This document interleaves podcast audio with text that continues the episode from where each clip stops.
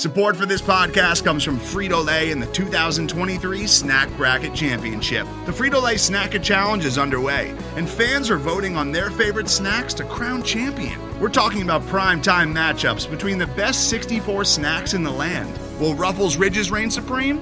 Can Doritos defend their dynasty? Or will Smart Food use their smarts for a surprise upset? Only you can decide. Get in on all the action for a chance to win up to $1,000 or a year's worth of snacks. Let your snacks be heard. Just go to fritolaysnacket.sbnation.com to vote and enter for a chance to win. No purchase necessary. Sweepstakes ends April 3rd, 2023. Void where prohibited. Year's worth of snacks awarded in the form of 52 coupons, each good for one bag of chips. See official rules at fritolaysnacket.sbnation.com.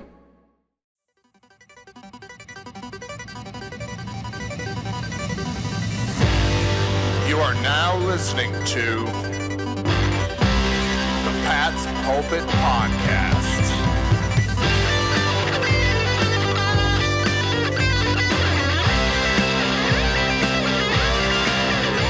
right. Hello, everybody, and welcome to the Pats Pulpit Podcast. I am Alex Shane, here with you, so excited to break down the 2022 season, which is finally underway. Training camp is here. We are almost ready for the preseason to start, which means the regular season is right around the corner. Thank goodness. The long doldrums of the offseason is back. Here, as always, my good buddy Rich Hill. Rich, how you been, man? I am doing well. I'm ready for another season of Patriots football. The offseason is in the past, and now we're ready for the preseason. I'm excited. I feel like training camp is such a good way to start the season. I love hearing all the new storylines of, you know, how the Patriots are changing their offense, how the new players that they've brought aboard are stepping up and are fitting in, how the new players from last year are taking the leap. And we're hearing a lot of really positive things out of the Patriots camp. Alec, how are you doing? I'm doing great, my man. It is the last week of 2022 where there will not be any football to talk about because next week the Patriots play their first preseason game, which I can't wait to hear about. I love summer. I love this time of year. It's about to start getting after it with all the sports coverage. We're in the swing of baseball season, all good things. And I have not heard my least favorite thing with training camp. I don't know about you, Rich, but when it comes down to practices, it's always great to hear about these corner end zone grabs and pass breakups and quarterbacks taking snaps and all that. That's all great. But one thing I always look for more than anything else is so-and-so was carted off the field today. And we have not gotten that in the Patriots training camp facilities, which is amazing. There's already been a couple injuries around the league. It happens every single preseason. Some big prospect or some second-year guy blows his Achilles or ACL, whatever it is. Everyone's still healthy so far. I'm psyched to talk training camp with you, Rich. But before we get into that, I'd love to maybe catch up with you a little bit about what's been going on around the league and around Patriots Nation. I think I'll start with, I guess, the latter of the two kind of big pieces of news. The N'Keal Harry era in New England is officially over. 7th-round pick in 2024, I believe, they got the former first-rounder. Is there any way, do you think, that N'Keal Harry has a career revival in Chicago? It was just the system. He could never catch on to the complex offense, or is this just one of the all-time great draft busts from Bill Belichick? Yeah, I mean, honestly, I think it's one of the all-time draft busts. Like, I'm never going to be rooting against the guy, but he just never clicked. He was given opportunities. I think that the Patriots didn't necessarily put him in the best position to succeed. It pains me a little bit to see how the team is changing their entire offensive scheme this year from, you know, the more challenging Erhardt-Perkins style that they've been using with Brady over the past 20 years into a more wide receiver friendly one, and the fact that Harry's not really going to get an opportunity in it. But you know what? Yeah, he just never broke out. He was beaten out by everyone else. We saw Christian Wilkerson come off the practice squad last year and be better than Harry ever was. And so I think he just didn't take advantage of the opportunities, even if he wasn't given a team-friendly situation, because other people stepped up more. So huge draft bust by the Patriots. Hope that he has a revival with the Bears, but I'm also not holding my breath for that to happen.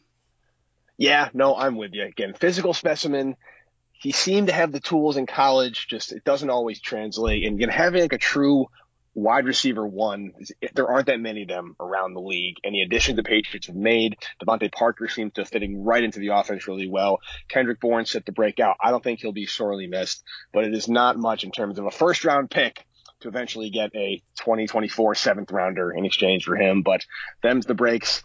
Here's the good news, Rich. At least the Patriots have a first-round pick to use because an AFC East rival no longer has one, courtesy of some tampering that may or may not have taken place in 2019 involving one Thomas Edward Patrick Brady. The Miami Dolphins are in some hot water right now. They apparently tampered with Brady. They apparently tampered with Saints coach Sean Payton, trying to bring him in, while apparently the tanking charges have been dismissed or dropped and not enough, and there's still ongoing questions about Brian Flores and why he was fired.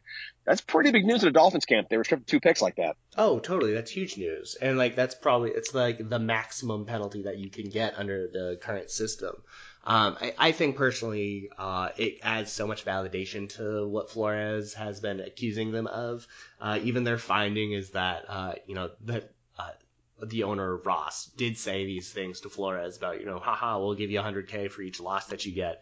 But they're like, it wasn't credible or it wasn't meant to be taken seriously, even though they also have in the findings that ownership and leadership of the team was prioritizing draft spots over winning, which, is the same thing. So the fact that they're like, well, it's credible that they didn't want to win, they didn't want to pay him.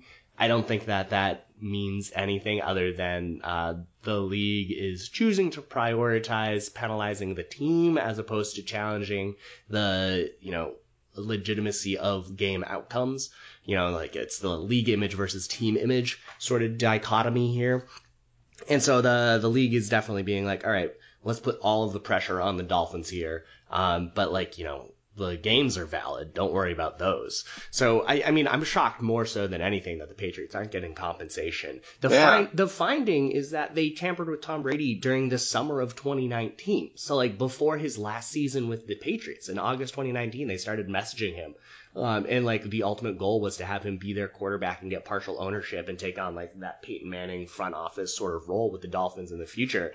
And the fact that they did that and then all of a sudden Brady leaves the Patriots, that's such a bad taste in my mouth. And I'm shocked that the Patriots aren't getting a pick swap because that's historically what's happened. Thinking of when the 49ers tampered with Chicago Bears linebacker Lance Briggs in 2006 or whenever that was, they forced them to swap 3rd round picks and give them increased draft position. And so I'm surprised that there isn't some sort of compensation for the Patriots, the Saints, and the Bucks, because those are all 3 teams that the Dolphins tampered with.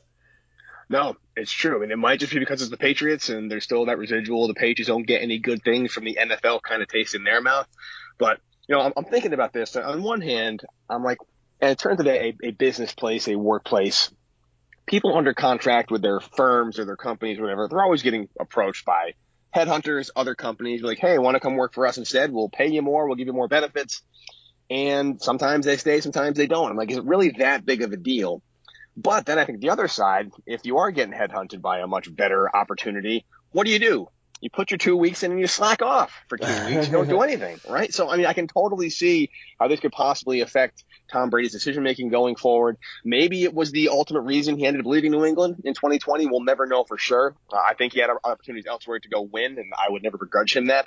But I also have to think, Rich, about that quote-unquote accidental text that Bill Belichick sent to Brian Flores, oops, wrong Brian, which kind of, if you want to go conspiracy theorist, may have set all of this in motion with Belichick playing some kind of long game, knowing in Miami would get found out. So if it comes out somehow that Belichick orchestrated this loss of draft picks 2 years ago, that'd be next level evil genius stuff.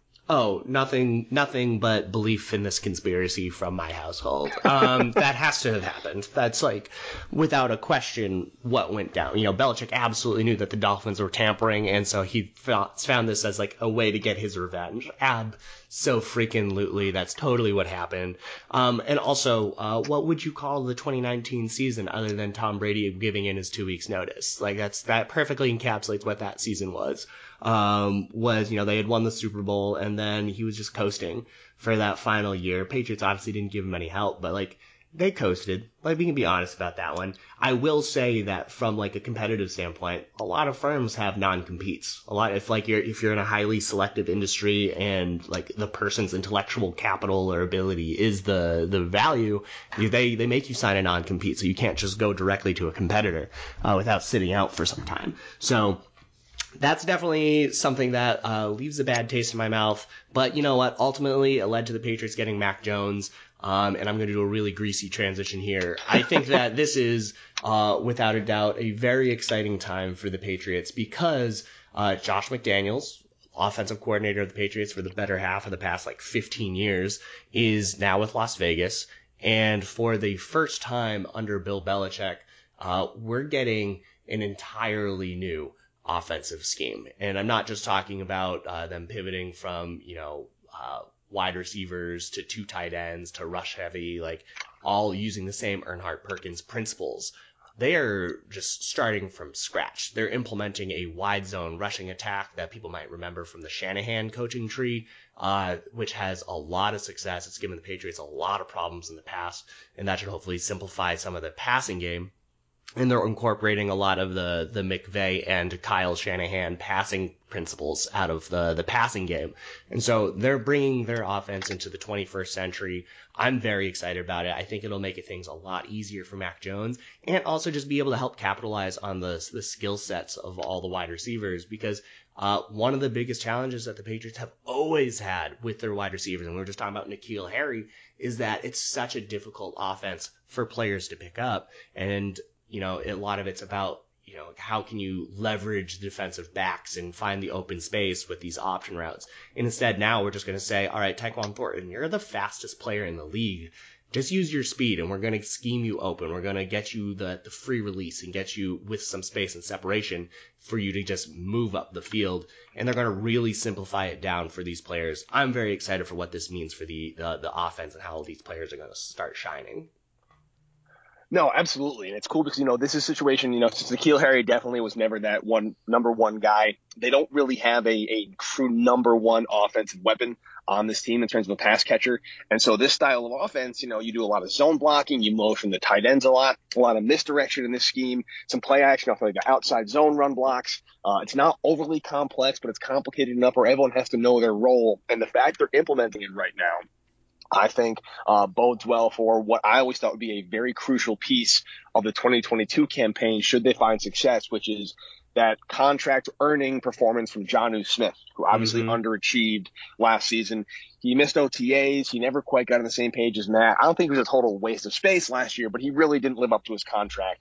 But all signs point to so far him really making the connection with Mac Jones, picking up the offense a lot. And I really think this offensive scheme operates out of that two tight end set with those two different skill sets that they bring to the table. And between Jonnu Smith, between Hunter Henry, between Tyquan Thornton, like you said, has had a couple of really nice deep routes and some nice catches over the DBs. We're talking about the offense.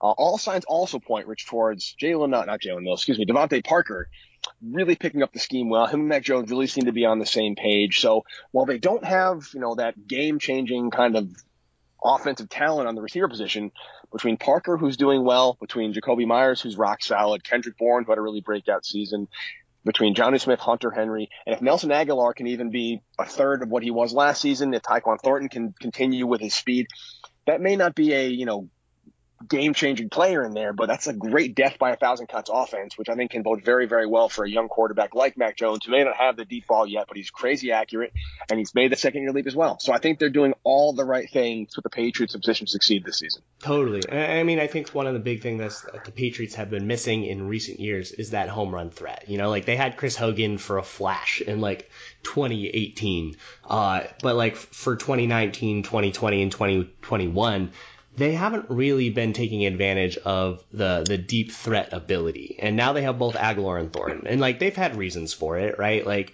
Mac Jones is a rookie. They intentionally kept the training wheels on last season. They didn't let him uncork it. And also, they just didn't have the talent in 2020. And then in 2019, it wasn't there. And so it's been some time since they've had the deep ball ability. And, you mentioned death by 1,000 paper cuts. What's great about this new potential offensive scheme, I imagine Belichick's going to be deriving stuff from Shanahan and McVay and Andy Reid incorporating this West Coast offense that, Mac Jones was supposed to thrive in. This is where everyone's this is where he'd be the most successful. And what this will do is open up plays underneath for Jacoby Myers and Kendrick Bourne. But also, it'll create opportunities with free releases for both Nelson Agholor and Tyquan Thornton to, make big plays down the field. Think of how, the Chiefs always have a home run threat ability. they're going to have that. There's just a role for every single player where you can just take successful plays from everywhere around the league, including things that the Patriots have already done.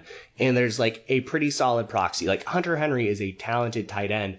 Give him some of those Kelsey / George Kittle plays. Think of Jonnu Smith. Give him some of those Kyle Juszczyk plays out of the 49ers. And then you also have Tyquan Thornton and Nelson Agholor. There's a very clear path for them with those Tyreek Hill plays. There's very clear proxies. Putting Kendrick Bourne in there in the Cooper Kupp sort of role. They were teammates at Eastern Washington, so they have historically been utilized in a similar way. Cooper Kupp even said that Kendrick Bourne could be better than he ever was, which is a tall order, and I don't think that would actually happen. But Bourne was a great player. I think that this is the offense that everyone has a role to step up in.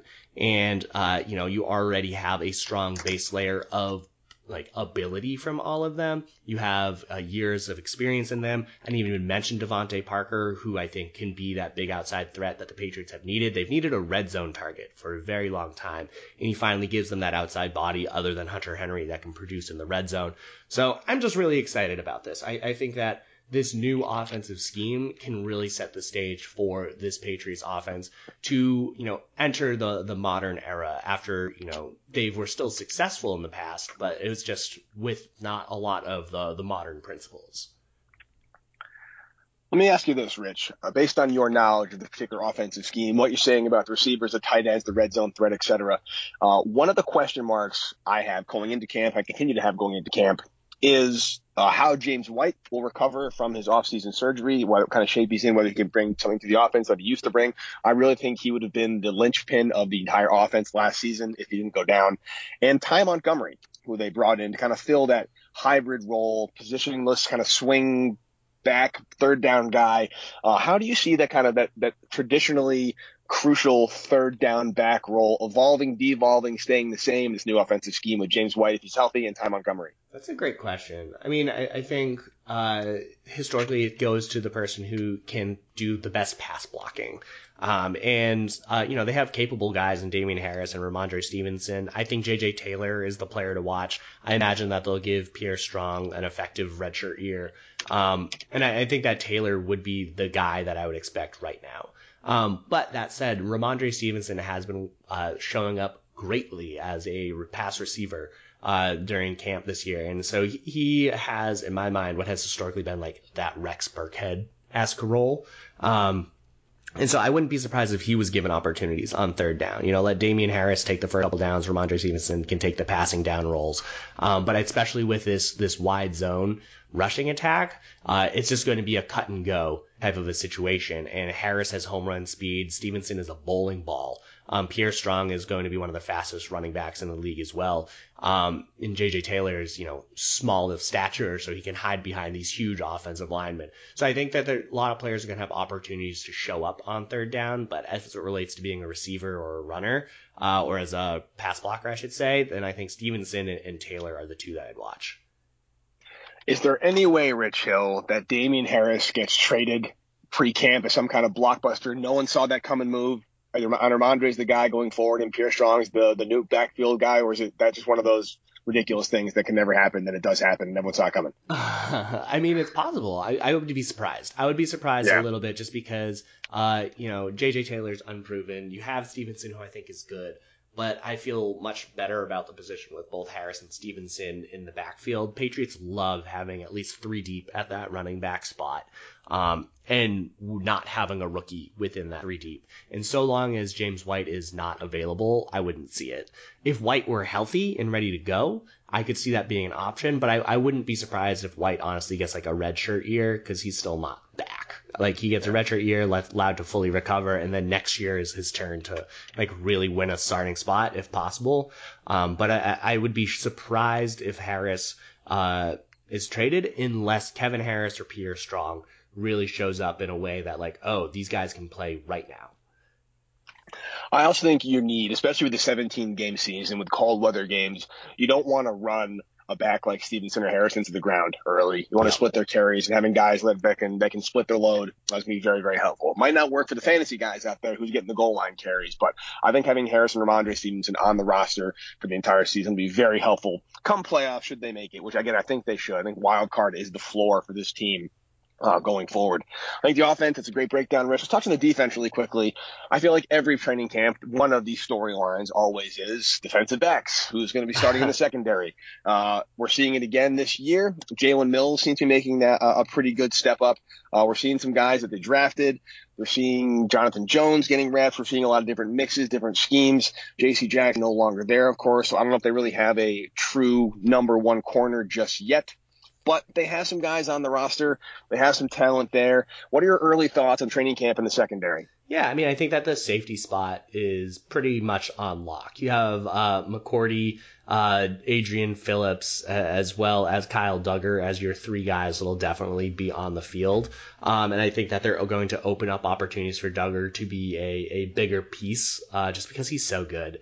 But then you also have the depth there. Jabril Peppers is going to have a role in there. I know that he recently just signed with them, but Brad Hawkins is someone I loved coming out of Michigan, undrafted. But I think he could find a role on the practice squad and have a bigger position. But Joshua Bledsoe is someone who's been stepping up, hearing his name very positively a lot during camp. So I think that the safety position is going to continue to be a point of strength.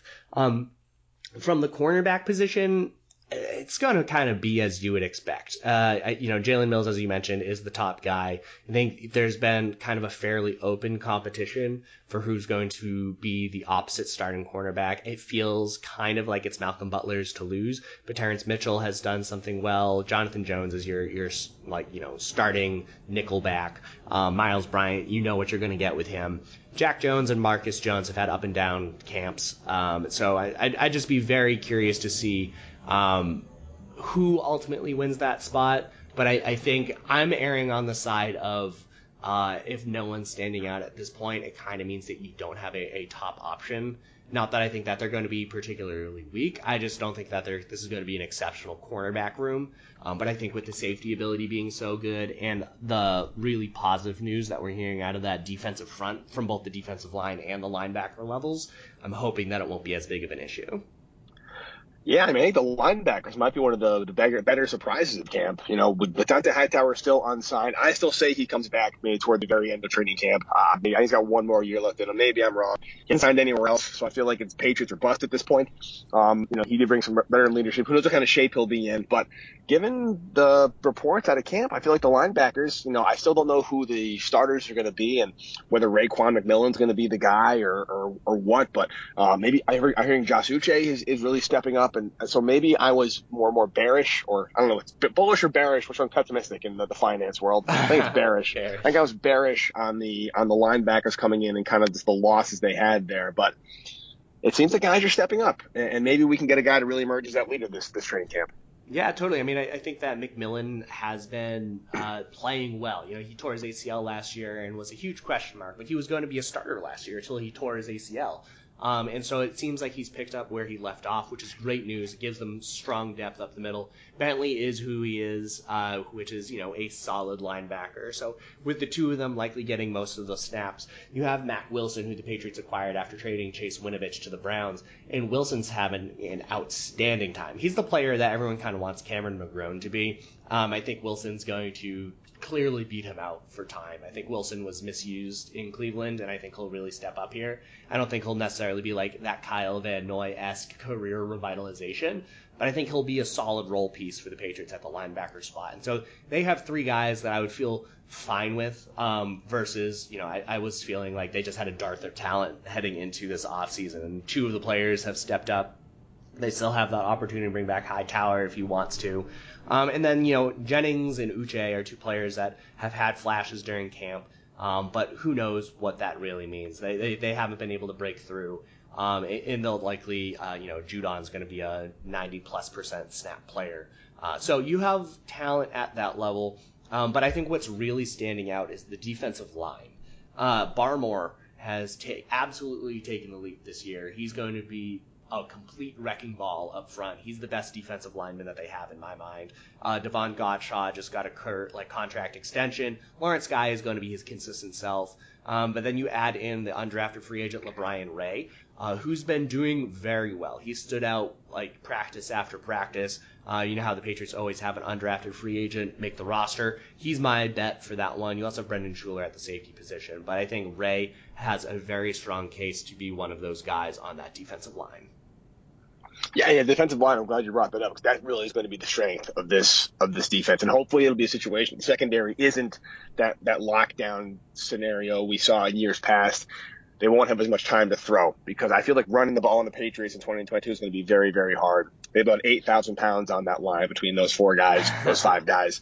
Matthew Judon is going to be Matthew Judon. He's still going to do Matthew Judon things. I know Judon fell off a bit down the stretch, but I'm not worried about that being indicative of some kind of long-time problem. I think outside linebacker is going to be a really, really fun position to watch. And I really, we talked about linebackers in general, with Peppers, with Kyle Duggar, with Adrian Phillips, I think we're just kind of shifting more into like a positionless defense where no one is really like one spot where they line up. And if the linebackers are replaced by 200-pound safeties, then so be it. I think there's a very valid way to approach a defensive scheme that way. The real question is, can these guys stay healthy? I hope they can, because I don't know at this point, at least, what kind of depth they have at any position in the secondary, defensive line, or linebackers. Yeah, no, I totally agree. And in my mind, how big of a difference is it with a 215-pound safety versus a 230-pound linebacker that are your typical options? It's not going to be what makes or breaks it for you, and I think it gives you some better coverage ability, and so it's a give and take. But I think that I agree with you completely. We're looking towards that positionless football. The depth at the safety spot is so crucial. But I mean, there's just so much potential across this roster. You were talking before the podcast started about how this was like a 3-year rebuild and we're in year 2 of it. And I agree. Next year, this upcoming season will really show who of the past couple of off seasons that the Patriots have acquired are going to be the pieces moving forward. But they will also have a ridiculous amount of cap space heading into next offseason that they can continue to play with, continue to retool the roster, but also start thinking about extensions. Does Devontae Parker stick around? Does Agholor, Kendrick Bourne, Jacoby Myers as well? You have Damian Harris. A lot of key pieces, including Trent Brown on the offensive line, players that could receive extensions. Who is going to stand up? Who's going to earn it? And this is just a very good spot for it. And so I think that there are clear strengths on this roster. There's clear weaknesses at that cornerback spot. There's clear positions that have exceeded expectations, like at linebacker. You got everything that you want in this training camp. I'm excited for our first preseason game to show up. Alec, my last question for you before we wrap this up: what player or positional group do you think has the most to prove, and that you are expecting to deliver over the next week? Yeah, it's a good question. I don't know if it's the right definition of the most to prove, but I think the one position, I think that the entire, this is going to sound very basic, but the entire offense and how they perform, particularly Mac Jones, the running game, is really going to hinge on this offensive line. This offensive line, they drafted Cole Strange. No one saw that coming. They filled the hole they needed because they created a hole by trading an offensive lineman in the offseason. Isaiah Wynn is Isaiah Wynn. Trent Brown is still a mountain of a man. They have some pieces in place, but I'm really going to be very curious to see how quickly this offensive line can gel, because I feel like all the starters are already in place by now. There's no real battle for guard or tackle or whatever. We kind of know where everyone's going to be. So the question is, how well can these guys gel? How quickly can these guys gel? And will they be able to perform at a level that we need them to perform at to keep the running game honest, to keep Mac Jones in the pocket, to continue making good decisions? And Cole Strange, through no fault of his own, has some pretty big shoes to fill. And We're expecting him to just plug and play and be the next Logan Mankins. That is the draft stack you put on yourself, unfortunately. And so I'm excited to see how they develop. And the good thing about the offensive line is, you see them from week one of the preseason, right? They're out there all the time. You know kind of what the lineup is. You'll see guys swapping it out as the third and fourth quarter get underway, but we'll be able to see the starting five offensive line with some consistency through all of the preseason. So hopefully by the time September rolls around, we're ready to go. Yeah, no, totally. And I think that I'm very curious to see how these players emerge with this new offensive scheme, like how they all adopt to it, you know, trading away Shaq Mason, who is honestly like the prototypical wide zone offensive lineman. Usually they're smaller, but like super athletic. And so if the fact that they traded him away and then made this pivot, I'm very curious to see how they show up with these bigger players. But they're all super athletic. So I think that they have a chance to really be great. And so I'm with you on that one. I want to see how Trent Brown does on the left side, Isaiah Wynn on the right side. There's a lot of places that are going to draw my attention. Like, I think that the linebackers have a lot to prove, so do the cornerbacks. But there's no one that has more attention in my mind than Jonnu Smith. You know, I think you've seen enough out of the wide receivers. Like, Agholor could and does have some pressure on him, but no one has greater pressure than Jonnu Smith just due to his contract, how long it is. And so Jonnu Smith is someone that I think has stepped up this offseason. He's really shown up well. I think that this new offensive system will highlight and emphasize his yards after the catch ability, thinking of how the 49ers use Kyle Juszczyk, but also how, you know, teams use their tight ends in this West Coast offense. I think that Jonnu Smith is going to be put in a much better position to succeed. I think that he's going to be schemed open, and he is the best yards after the catch tight end in the entire league. And so I think that he'll really get the opportunity to shine and I think prove his value. So I'm excited for what his development looks like, in addition to just like how the rest of this offense continues to evolve. Yeah, and we are exactly 1 week away from being able to see that when the Patriots take on, was it the Commanders in their first game? Is that right? I believe so. What are they called? I think tonight is actually the first game. It was a Jacksonville Vegas in the Hall of Fame game, I think, is tonight. Yep, so we are officially underway. Football is here. Looking forward to breaking down the rest of training camp, the rest of preseason, the rest of the regular season, and hopefully, Rich Hill, the rest of the playoffs with you as we really get into it underway, full tilt, full time, as Teddy Bruschi used to say. Absolutely. I believe they're actually playing the Giants next Thursday. So Giants, okay. Until next time, Alec, you have a good one. You too, buddy. See you. Later.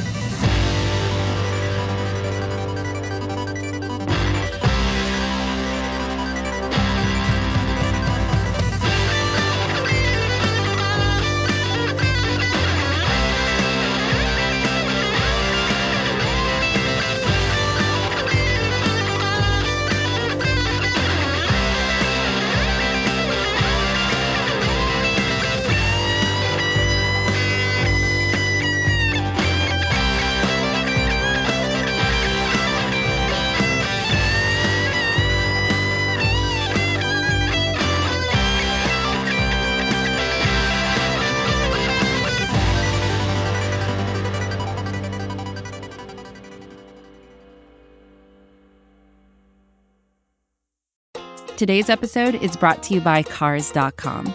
With over 2 million vehicles and 50,000 more added every day, Cars.com will match you with the perfect car for you, your budget, your life, your style. And if you're ready to say goodbye to your current car, Cars.com will get you an instant offer to cash it in. Just start by entering your license plate and get matched with a local dealer who will write you the check. So whether you're looking to buy or sell, just go to Cars.com. It's magical.